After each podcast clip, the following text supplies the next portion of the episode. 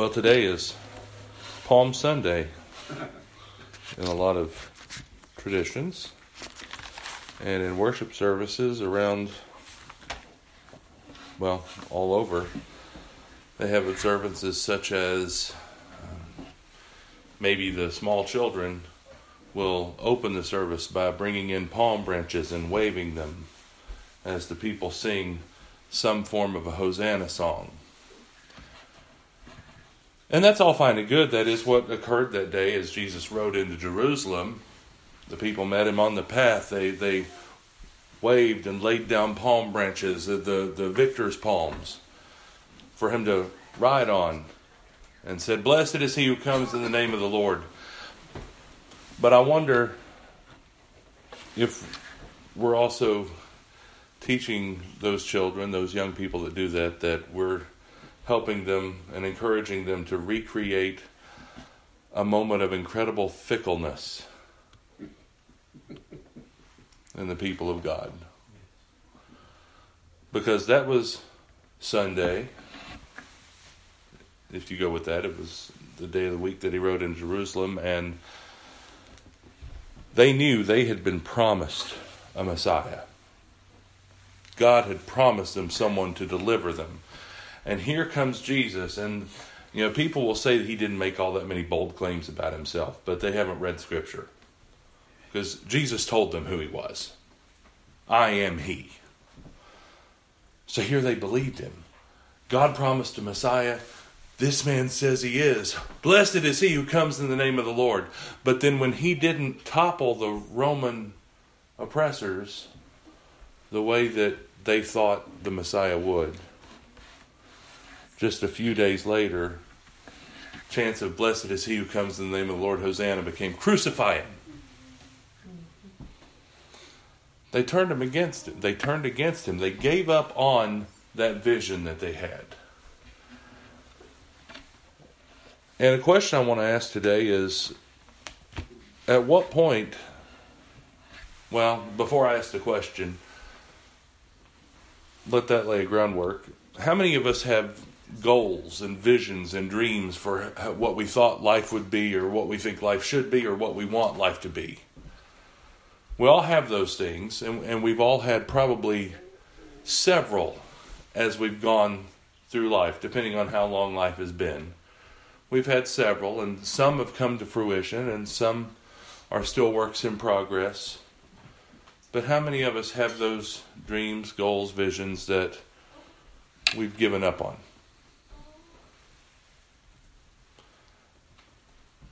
At what point do we give up on a dream? At what point do we give up on a promise?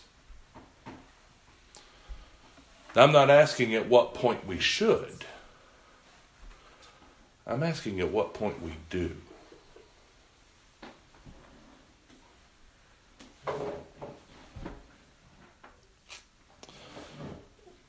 We've talked a lot in, in various times. Uh, uh, a couple of few weeks back, I tried to talk about Joseph giving commandment concerning his bones and, and the fact that Joseph could see the long game. And we've talked about the patience of Job and how patience endured suffering and struggle. And Joseph also endured suffering and struggle. And and somehow not that there is no connection, but we've tried to draw a connection to those times when when we're in waiting and things aren't working out the way that we think they should. But it's not really a good parallel because how many of us have really and truly suffered? I mean, the Social Security system aside, I don't think any of us have ever been sold into slavery.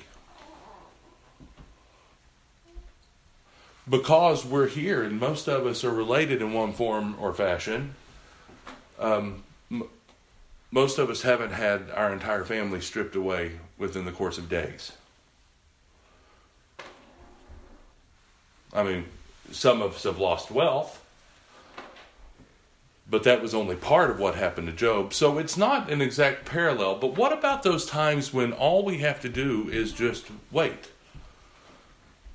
When we have this dream or this vision, or maybe even a promise that we think is from God, but it's not coming to pass. And maybe we're not suffering, but we're languishing in the waiting. At what point do we give up?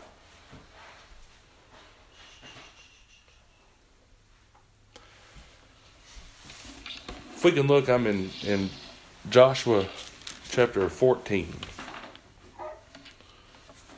Actually, I'll start in Numbers 14. And I'll start in Numbers 14 and then ultimately go to Joshua. Um, here, as, as we get into Numbers, we we kind of know the story, but in case anyone listens later, I'll, I'll, I'll catch us up.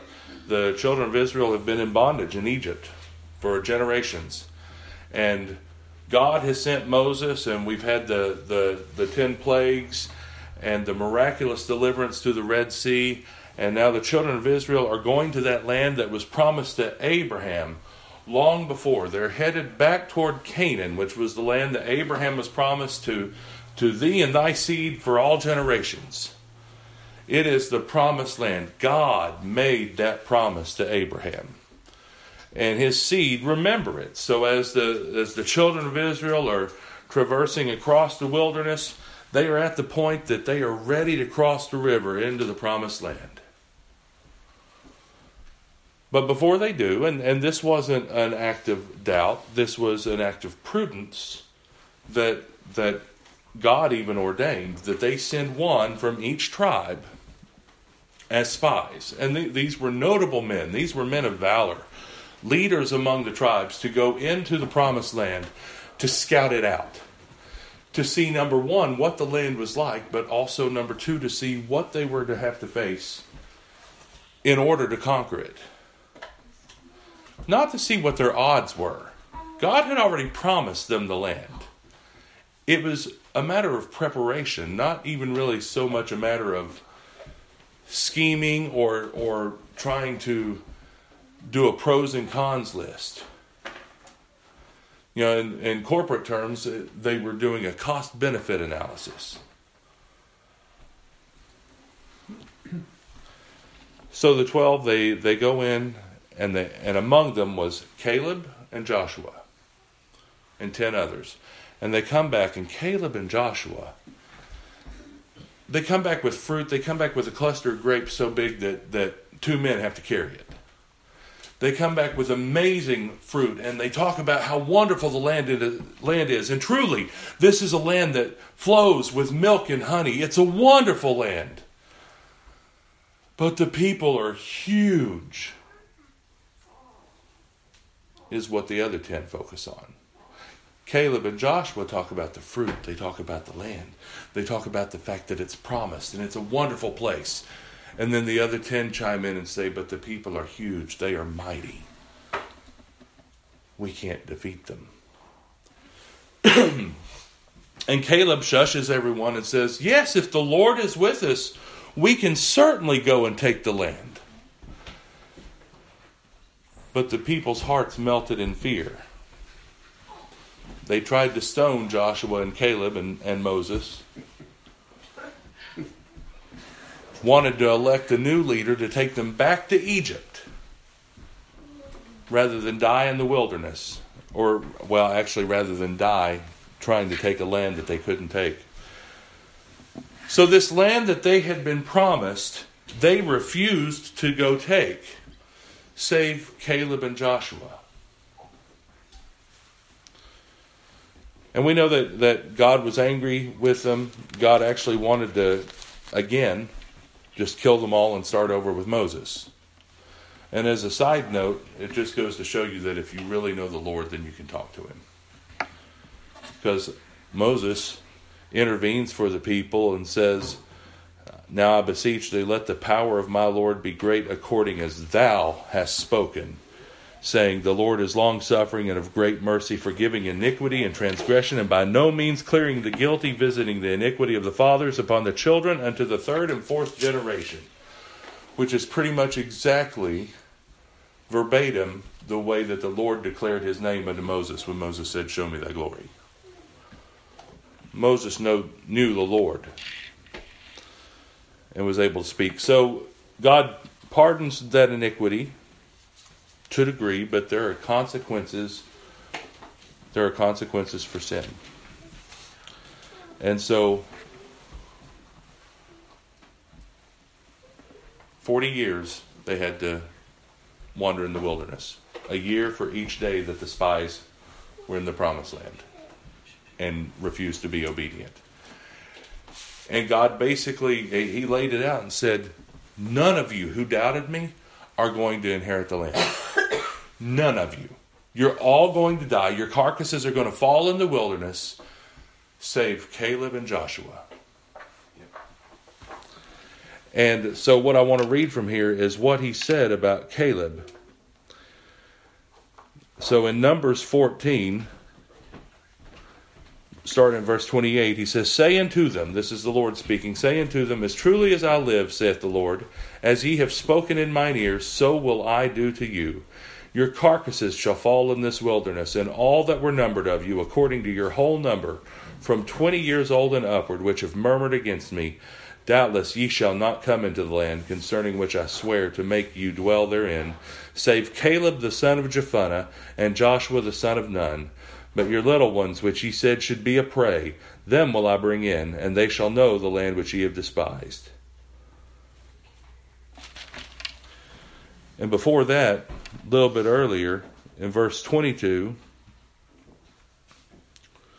because all those men which have seen my glory and my miracles, which I did in Egypt and in the wilderness, and have tempted me now these ten times, and have not hearkened to my voice, surely they shall not see the land which I swear unto their fathers, neither shall any of them that provoked me see it, but my servant Caleb, because he had another spirit with him, and hath followed me fully.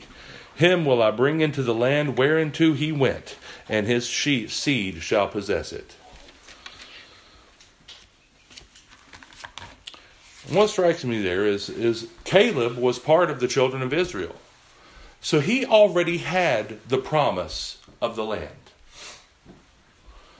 God had made him a promise.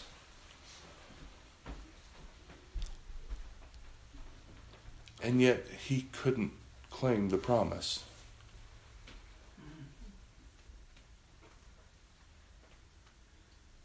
Sometimes we have goals and visions that are of us, but sometimes the Lord makes us promises. And, and often the journey is trying to decipher which those are.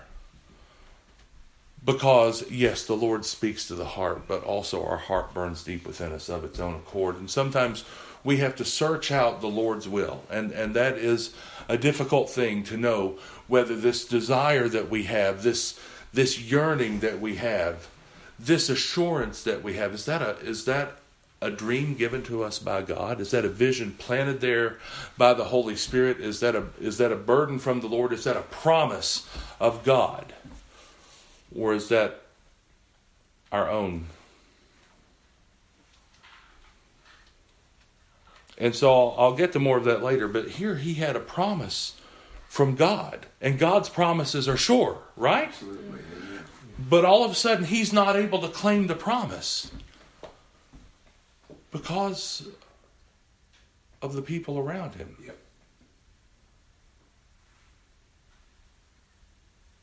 So God's promises are sure, and like, like I said, I'll, I'll talk more about that later. But we need to know that sometimes it's not that God's promises aren't sure. It's that sometimes God's promises are delayed because we're not ready. Amen.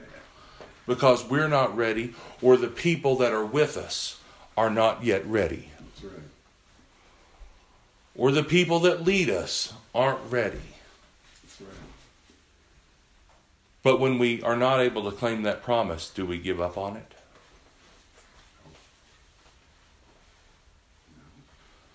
See, and then after that, Caleb is given another promise. Moses tells God, everybody 20 and up, they're going to die in the wilderness except Caleb and Joshua. And Caleb, Imagine getting this compliment from the Lord. Because my servant Caleb had a different spirit within him. Because he had a different spirit with him. He will go into the land. And he will possess the land wherein he went. So there's another promise. And so now I'll go to Joshua 14. because we live in a microwave society, and I talked about Palm Sunday at the beginning, where everyone, they knew they had the promise of a Messiah, and here comes Jesus saying, I am He. Oh, good. He's here. Blessed is he who comes in the name of the Lord. Hosanna. You're not to overthrow the Roman Empire? Crucify him. You're not the promised one. They gave up too soon. And we shake our heads at that, but don't we do the same thing? We give up too soon. We forget that Joseph had the vision of the long game because God has a vision of the long game. Caleb here in Joshua 14, verse 6. Then the children of Judah came unto Joshua in Gilgal, and Caleb, the son of Jephunneh, the Kenizzite, said unto him, Thou knowest the thing that the Lord said unto Moses, the man of God, concerning me and thee in Kadesh Barnea. Forty years old was I when Moses, the servant of the Lord, sent me from Kadesh Barnea to espy out the land, and I brought him word again as it was in mine heart. Nevertheless, my brethren that went up with me made the heart of the people melt, but I wholly followed the Lord my God. And Moses sware on that day, saying, Surely the land whereon thy feet have trodden shall be thine inheritance, and thy children's forever, because thou hast wholly followed the Lord my God. And now, behold, the Lord hath kept me alive, as he said, these forty and five years, even since the Lord spake this word unto Moses, while the children of Israel wandered in the wilderness. And now, lo, I am this day fourscore and five years old. That's eighty five years old. And yet I am as strong this day as I was in the day that Moses sent me. As my strength was then, even so is my strength now, for war, both to go out and to come in. Now therefore give me this mountain, whereof the Lord spake in that day. For thou hearest it in that day how the Anakims were there, and that the cities were great and fenced. If so be the Lord will be with me, then I shall be able to drive them out, as the Lord said. And Joshua blessed him and gave unto Caleb the son of Jephunneh Hebron for an inheritance. I'll stop there. How, at what point do we give up on dreams? At what point do we give up on visions? At what point do we give up on the promises that we feel the Lord has made to us? And again, the question is, what point do we? Not at what point should we? Because hopefully as as we go on we'll we'll answer the second. But at what point do we give up? Do we have the vision for the long game? Where Caleb was given a promise the promise was ripped from his hands because of circumstances involving the people around him. So he was given another promise that and just a renewed promise that it's just delayed And yet, in a time when, when the citizens of Jerusalem gave up after three or four days and decided to kill the man that was their deliverer. How often do we give up on something because things don't pan out after a day, a week, a month, a year, a few years even?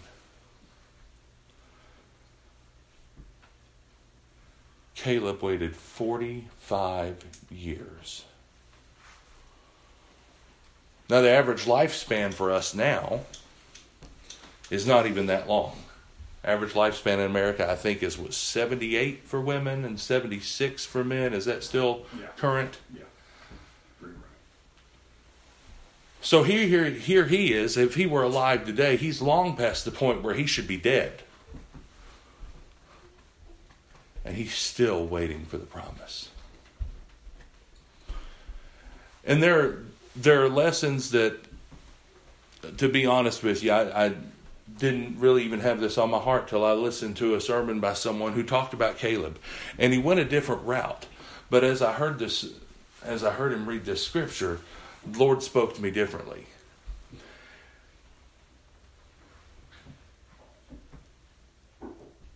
We have a job when we have these visions and these dreams and, and what we feel like are promises or assurances. Some come from within, and we have to decipher is this of me or is this of God? And some ways that you can know is a promise of God. If it's from God, those promises are memorable. And they don't leave. Those promises of God, if it is truly of God, will and should weather any number of days, weeks, months, or even if it's 45 or 50 years. It will not leave you. Now, some of us have had dreams or visions and we think God is leading us on this path, and then you look, five years have gone by and you don't even remember what it is you wanted to do five years ago. Anyone had that experience? or you don't remember why you wanted to do it. In 2004, I was at Southern Miss working on my master's degree. And my only concern was doing as well as I could getting this degree. And I was already beginning to look at doctoral programs so that I could go work on my Doctor of Musical Arts. Because my dream, my vision at that point was to be a singing teacher, like like the teacher that I had, uh, you know, on on faculty at a uni- university, impacting and helping future singers, but also active in the performing uh, world myself. For the life of me, I can't remember why I ever wanted to do that.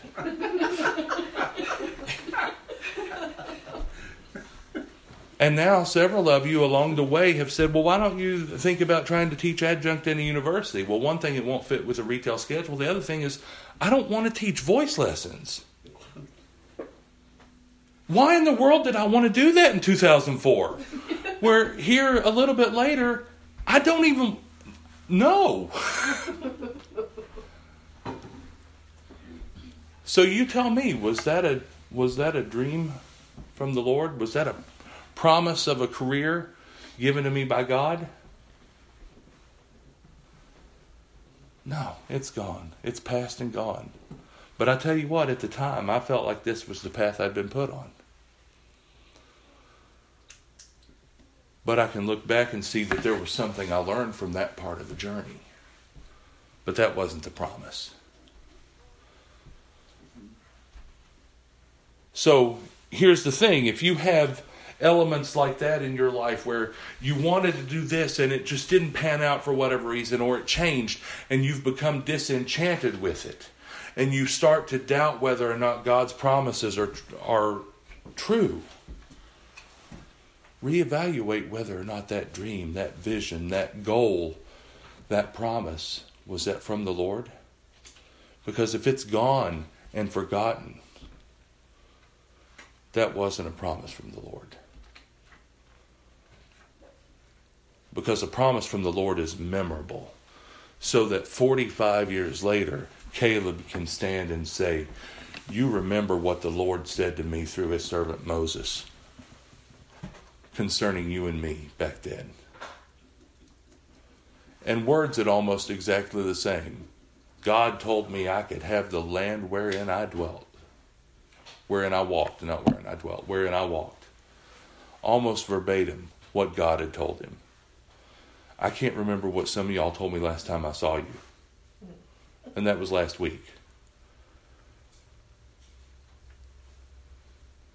Yet he remembers what Moses told him God said 45 years ago, verbatim. A promise of God is memorable. A promise from God is also motivating. I know I've got two M words there. I promise I'm not falling into the trap of alliteration. They just happen to be two words that start with M. But it's motivating, it drives you, it compels. it fuels your desire.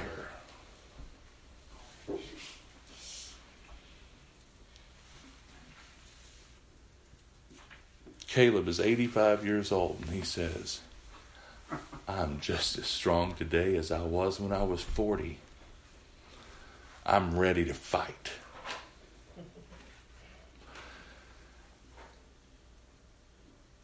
Pop, you as strong today as you were when you were 40?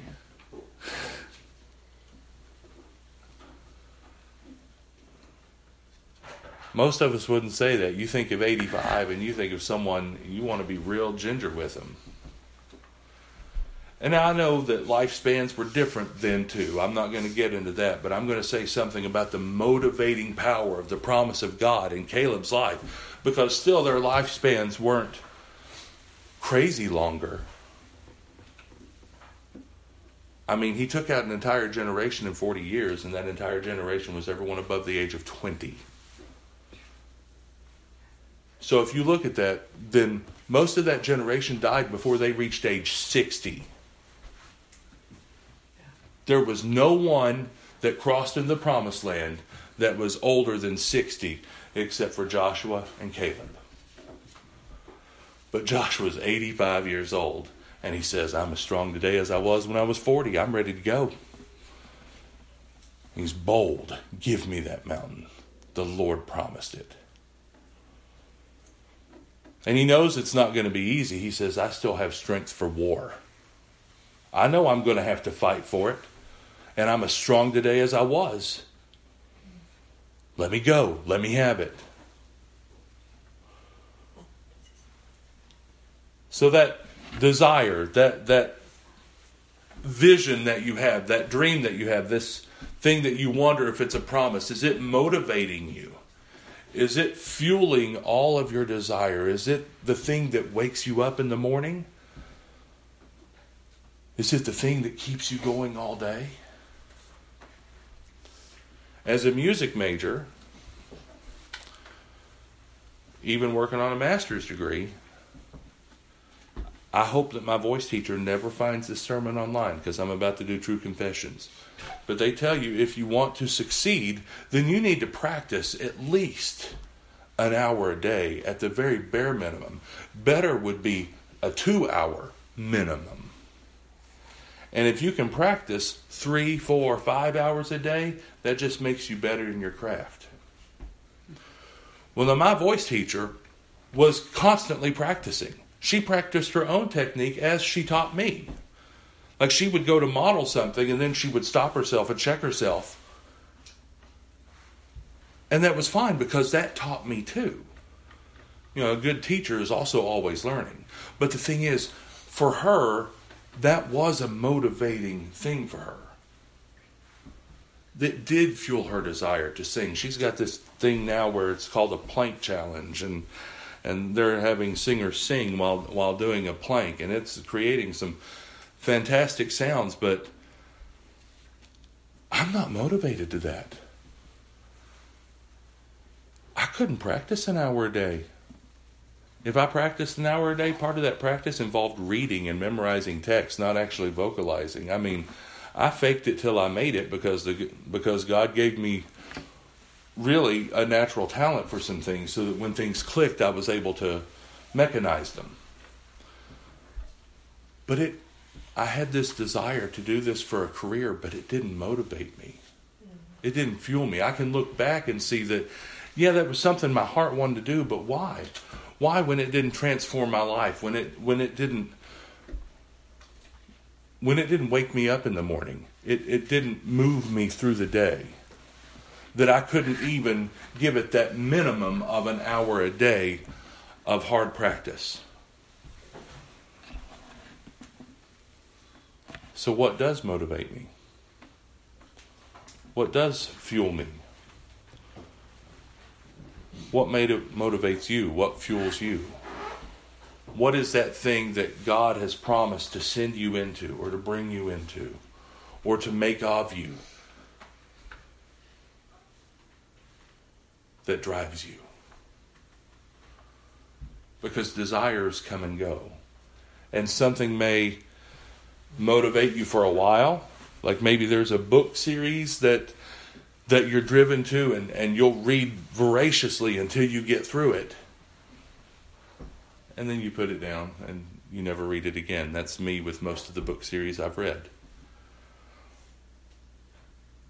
Or you pick up a hobby and you're feverish at it until you gain a little bit of proficiency and you feel pretty good about like say you pick up knitting you've never knitted before and then you, and then you knit a blanket and it's and it's not pro level but it's pretty good and you feel good about yourself but then your hands are tired. And so you just stop knitting because well you learned something new but you're not driven by it. That's how some of the things that come into our lives are. It's a fad for a while and it's a season. It's seasonal and then it passes. But that that promise of God, that thing that God is driving you to, it doesn't pass. It doesn't change. And it will keep you motivated.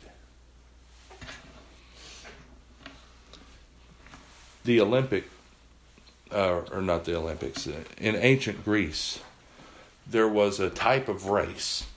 I'm going to try to pronounce it right. I don't know if I can or not. Uh, Lampedodromia uh, you can at least, if you can remember that sound, you can kind of sound it out and look it up and maybe maybe find out how it is pronounced. But it was a different type of race, and it's where we get the idea of the torch relay for the Olympics. Because this race, the winner, or the, the runners, they all carried torches.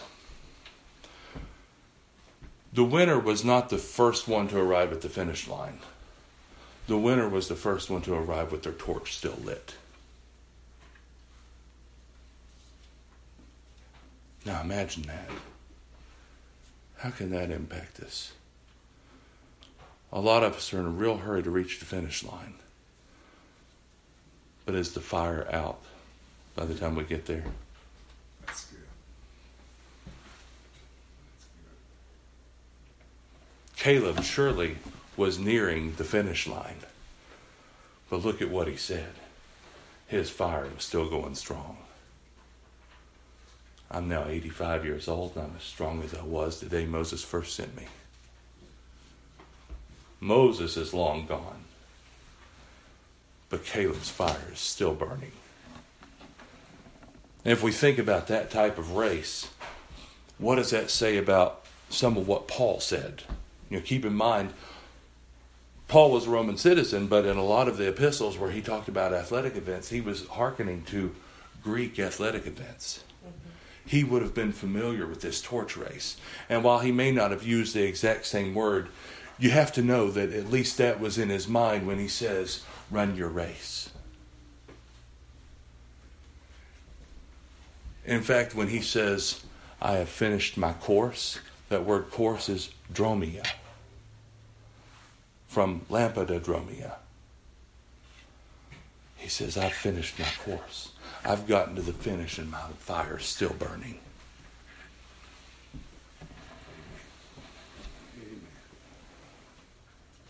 So as, as you chase after and cling to that promise of God,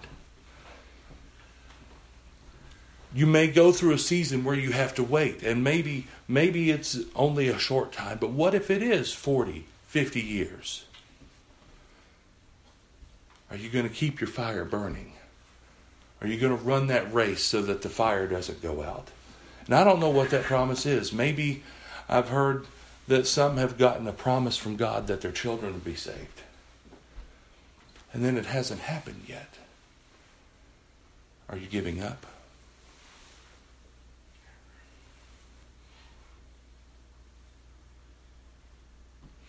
That Lampedodromia, there were two types. There was the one where individual runners ran the whole race with a torch.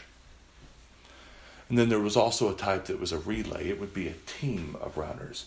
Someone, someone would run for a while and pass off the torch to the other. This is where we get the Olympic torch relay. They pass off the flame to another. And there were teams doing this. So the first team that got their runner to the finish line with the torch still lit, that team won. Now envision that with in mind the perpetuity of the Lord's church. We get to the end and the candlestick is still burning. We've won. Now we can talk about how we bring up generations, but go farther back than just than just Grace Church. Go farther back than the local churches around here, and go back to the church that the Lord Jesus started, and how they've passed on a torch through generations. And many times the runners have been running in deep darkness. Amen. Amen.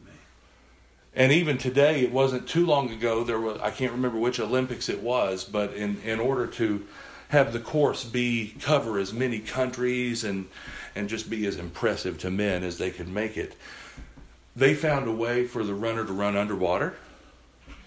I imagine holding the torch above water. I would hope so.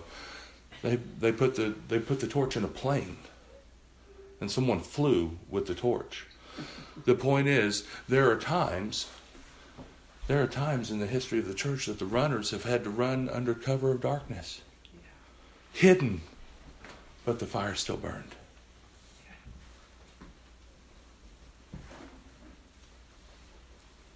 Because the promise of God to preserve His church is so compelling, so motivating, so memorable that the runners cannot let the light die.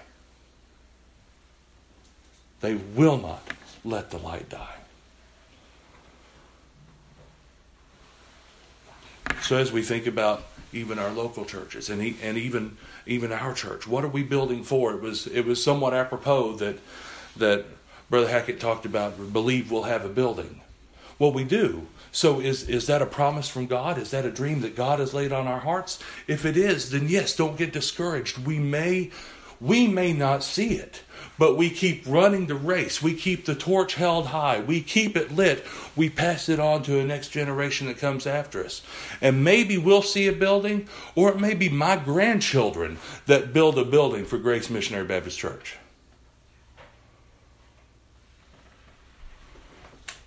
But we run the race because the promise of God is memorable. We cannot forget it. And it is also motivating. It keeps us going. And I said earlier that I ask when we do give up on those dreams and visions, not when we should. Because the answer is that if, if it's a dream, if it's a vision, if it's a promise from God, then we should never give up because His promises are sure. Every promise of God is yes and amen. But that doesn't mean it's yes and amen right now. Amen. It just means it's yes and amen.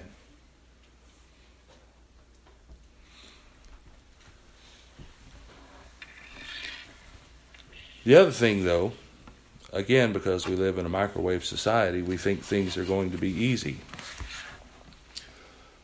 But promises of God are mitigated by obedience and contingent upon grace. Always. Always mitigated by obedience. Yes, uh, we talked in Sunday school about an everlasting covenant. It was an everlasting covenant, right?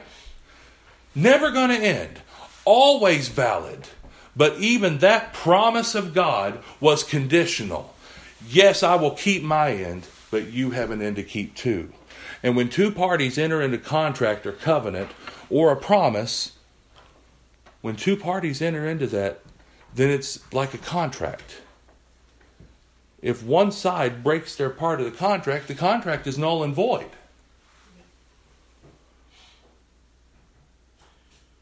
So Israel can't say that God's covenant was not everlasting because God didn't keep his covenant. They didn't keep theirs. And therefore, God was no longer under any obligation to see his end through. God's promises are mitigated by obedience. He promised them the land. But when the spies came back and said, The people are too big, we can never defeat them. And they murmured against Moses and they murmured against God. Why would God bring us all the way out here just to have us die at the hands of these giants? Would that we could return to Egypt. They failed to obey. They failed to obey.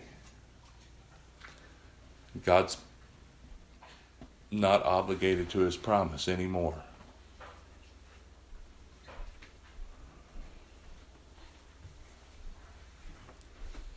So it's mitigated by obedience, but also, what was the word I used? I've already forgotten. Contingent. Contingent. Contingent upon mercy. Contingent upon grace. Because, yes, the people disobeyed.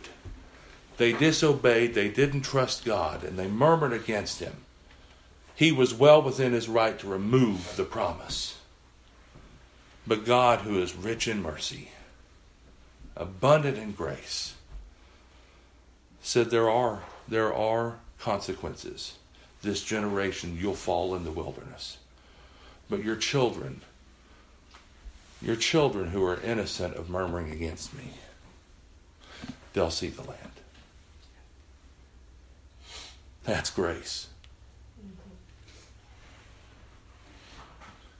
Too often we tend to, especially in this culture, if someone promises something, well, then it's off of us. Or we have the prosperity preachers, the false prophets, who will teach us that God has promised to bless. And they fail to mention that it is and can be mitigated by our obedience. And that even if we're obedient, we must not become arrogant because his blessings are contingent upon his grace. And Caleb understood that. Caleb understood that number one, though the land was promised to him, he was going to have to work for it. Give me this mountain. I'm ready for war.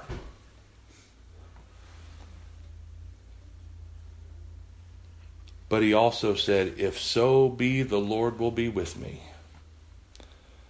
then I shall be able to drive them out. Caleb knew that even the promise of God is still contingent upon his grace. He did not take the grace of God for granted. He knew that God didn't owe him anything, which unfortunately in our culture today we feel like everyone owes us something. And the people of God, or the people that say they're the people of God, are not immune from that because all too often we see what we call a promise from the Bible and we want to apply that to ourselves, even though it wasn't necessarily to us. And we claim it and expect that God's just going to let it fall in our lap because that's His promise. Because after all, He is the genie without a bottle.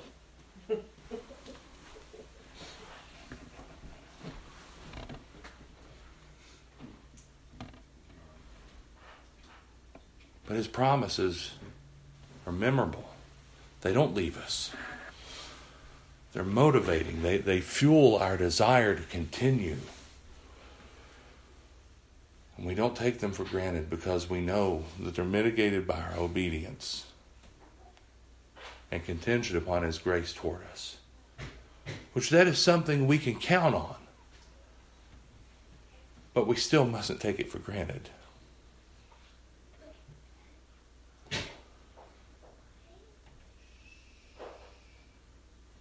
So, what is it that you have? What What is your vision, your goal, your dream, the thing you feel that, that you've been promised that hasn't come your way? Have you searched out to know if it's of God? I can't answer that, and but we need to be asking that question for ourselves individually and for ourselves corporately as a body. I know we've kicked around a lot of things the idea of a, of a church school, the idea of, of a building, of a training facility. Are those things of God? Yes. Amen. They haven't come to pass. That doesn't mean they're not of God. But are they fueling our desires?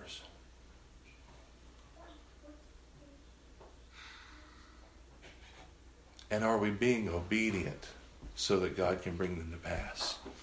Or are we just expecting that will happen? Are we working toward those ends? Or are we just expecting that God's going to lay it in our lap? I don't know what any of the answers to these things are, but hopefully the Lord stirs us to think about these things and consider them because we need to consider them corporately and personally. But if we have a promise from God, if we have something that has been revealed to us by God, His desire for our hearts and for our lives, then we must never give up. And even if we reach the end of our lives and we're 85 years old, only, only a couple of us are getting near that, but even the rest of us get that, we must be willing and we must be willing to contend for the faith with the same strength that we did when we were first saved. Amen. Amen. Can, Paul tells us that contend for the faith. But we learned that from from Caleb. We learned what that looks like. I was 40 when I was first sent out. What if we could say I was 20 when I first got saved? I was I was 25 when I first got called to preach. I was I was 30 when I joined the church. And we say and now 40 years later, I'm still as strong as I was. I'm ready for the promise. Give it to me. I'm ready to fight for it. See, we don't get to we don't get to control what happens with the people around us. And so maybe maybe our promises, maybe our plans, maybe our dreams, our goals have been delayed because we're not ready or maybe the people around us aren't ready. Now, I know I'm kind of repeating myself, but I just want to make that point again. Maybe the people around us aren't ready. Maybe the world around us isn't ready. Right. Right. Amen.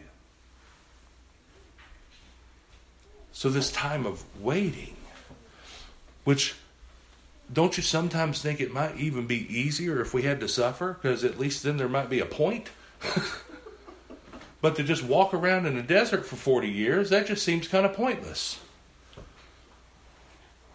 But it's still, it's training. You know, you, in, in times of suffering, you learn to draw near to God because it's the only way you can make it. But in, but in times of wandering, you learn to see the long game. you learn to believe that God's promises are true, even though you don't see the end in sight. It's training. It's long and it's hard. But we keep running the race. And we keep that torch lit. Because we got to pass it off to the next generation.